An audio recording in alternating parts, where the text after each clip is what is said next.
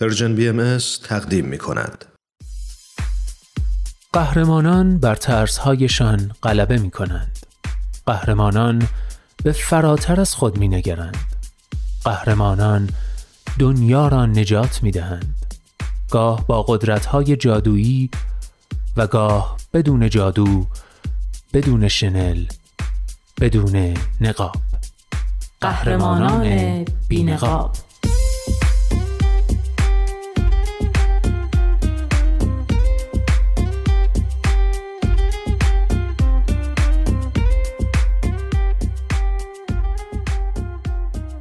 قصه های واقعی از قهرمان های واقعی. برگرفته از Humans of New York. کاری از غزل سرمد. و نوید توکلی.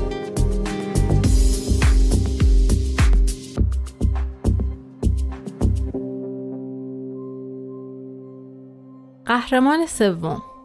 بابای عاشق.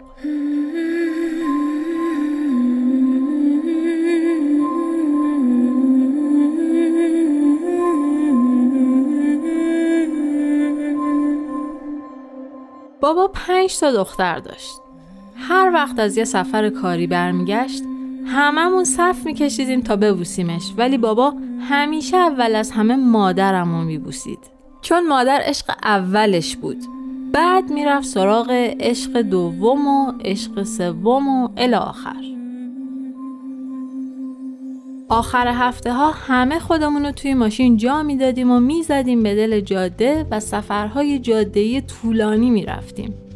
ساعت ها توی راه بودیم و بابا تمام طول راه برای مادرم آواز می‌خوند. این کار به نظر ما عادی بود چون بهش عادت کرده بودیم. ولی اینطور ابراز احساسات توی فرهنگ هندی مرسوم نبود. یادم اون موقع تو مهمونی خانوادگی آواز میخوندیم و همه آهنگای معروف بروز میخوندن.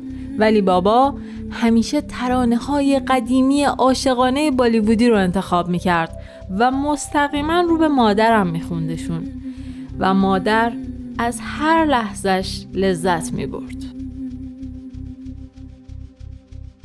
مامان همیشه به خاطر بابا لباسهای قشنگ میپوشید و به خودش می‌رسید. پر رنگ ترین رژ لب قرمزش رو می‌زد و موهاشو همونطوری که بابا دوستاش درست می‌کرد. حتی بعد از اینکه مریض شد. تومور خیلی عمیق توی مغزش ریشه کرده بود و بعد از هر جراحی مادرم بیشتر تحلیل می‌رفت. زمانی که دیگه نمی‌تونست درست راه بره از لنگ زدنش خجالت می‌کشید.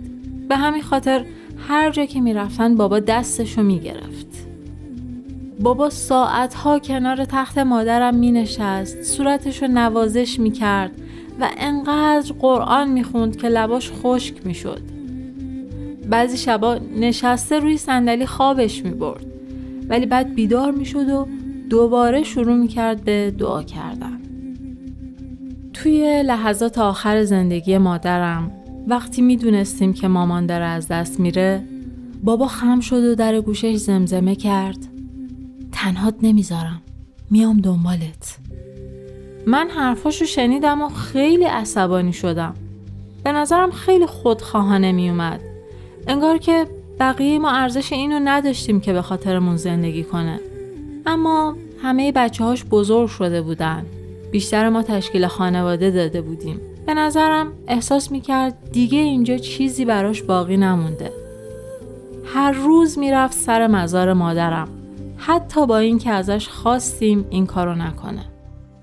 بابا برای خرید قبر کناری مادرم درخواست داد و هر چند ساعت سوال می‌کرد که از گورستان تماس گرفتن یا نه.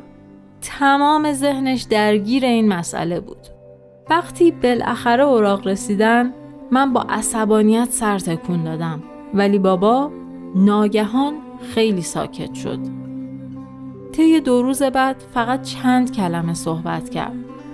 صبح روز سوم از در خونه ما اومد تو و گفت که حالش خوب نیست. من خم شدم تا کمک کنم کفشش رو در بیاره ولی پخش زمین شد. بابا اصلا درد نکشید چون قبل از رسیدن آمبولانس رفته بود.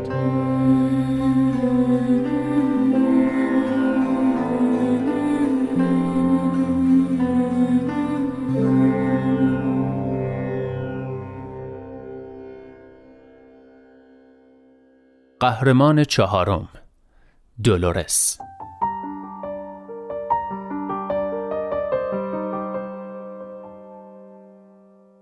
من فقط یه بچه بودم اهل یه شهر کوچیک تو مونتانا.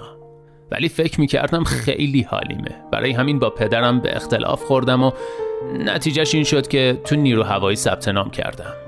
منو تو اسپوکن واشنگتن مستقر کردن. همون اوایل وارد شدنم بود که یه روز با یه سری از رفقا تصمیم گرفتیم یه سفر یه روزه بریم به دریاچه لیبرتی. یه دریاچه کوچیک زیبا با عمق پنج متری که انقدر شفاف بود که می‌تونستی کفش رو ببینی. یکم تو ساحل فوتبال بازی کردیم بعد متوجه سه تا دختر روی بارانداز شناور شدیم و تصمیم گرفتیم تا اونجا شنا کنیم. آب حسابی سرد بود. وسط راه هر دو تا پام گرفت و داشتم غرق می شدم. فکر کردم کارم دیگه تمومه. وقتی به خودم اومدم دیدم روی بارانداز دراز کشیدم و یکی از اون دخترها بالا سرم نشسته و داره نگام می‌کنه. معلوم شد دیده که من دارم غرق میشم. پریده تو قایق برادرش و منو کشیده بالا.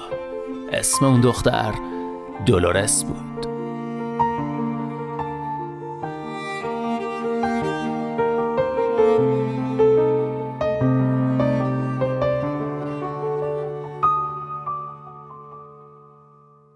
اون دختر یه بار تو سال 1952 جون منو نجات داد و بعد طی 64 سال بعد بارها و بارها نجاتم داد. ما با هم چهار تا بچه بزرگ کردیم. اون نه تنها همسر من که راهنمای منم بود. من یه پسر بچه بودم. دولورس منو تبدیل به یه مرد خوب کرد. شخصیتش عشقش عشق عمیقش به من و بچه ها منو ذره ذره تغییر داد. اشتیاق همسرم برای نجات دادن آدما هیچ وقت از بین نرفت. اون با جوونا کار می‌کرد تو فعالیت های اجتماعی مشارکت می‌کرد. هر موقع کسی تو دردسر میافتاد دولورس سری دست به کار می‌شد. می‌دونم اینجوری که توصیفش می‌کنم شبیه ابرقهرمانا به نظر میاد. ولی واقعا هم یه ابرقهرمان بود. ما جدا نشدنی بودیم. مردم به ما می‌گفتن دو قلوهای به هم چسبیده. ولی دو سال پیش دولورس فوت کرد می‌خواید بدونید تنها دلیل دووم آوردنم بعد از اون چیه؟ اینه که می‌دونم یه روز تو ملکوت چشمامو باز می‌کنم و اون روز یه بار دیگه می‌بینم که دولورس بالای سرم نشسته و داره به هم نگاه می‌کنه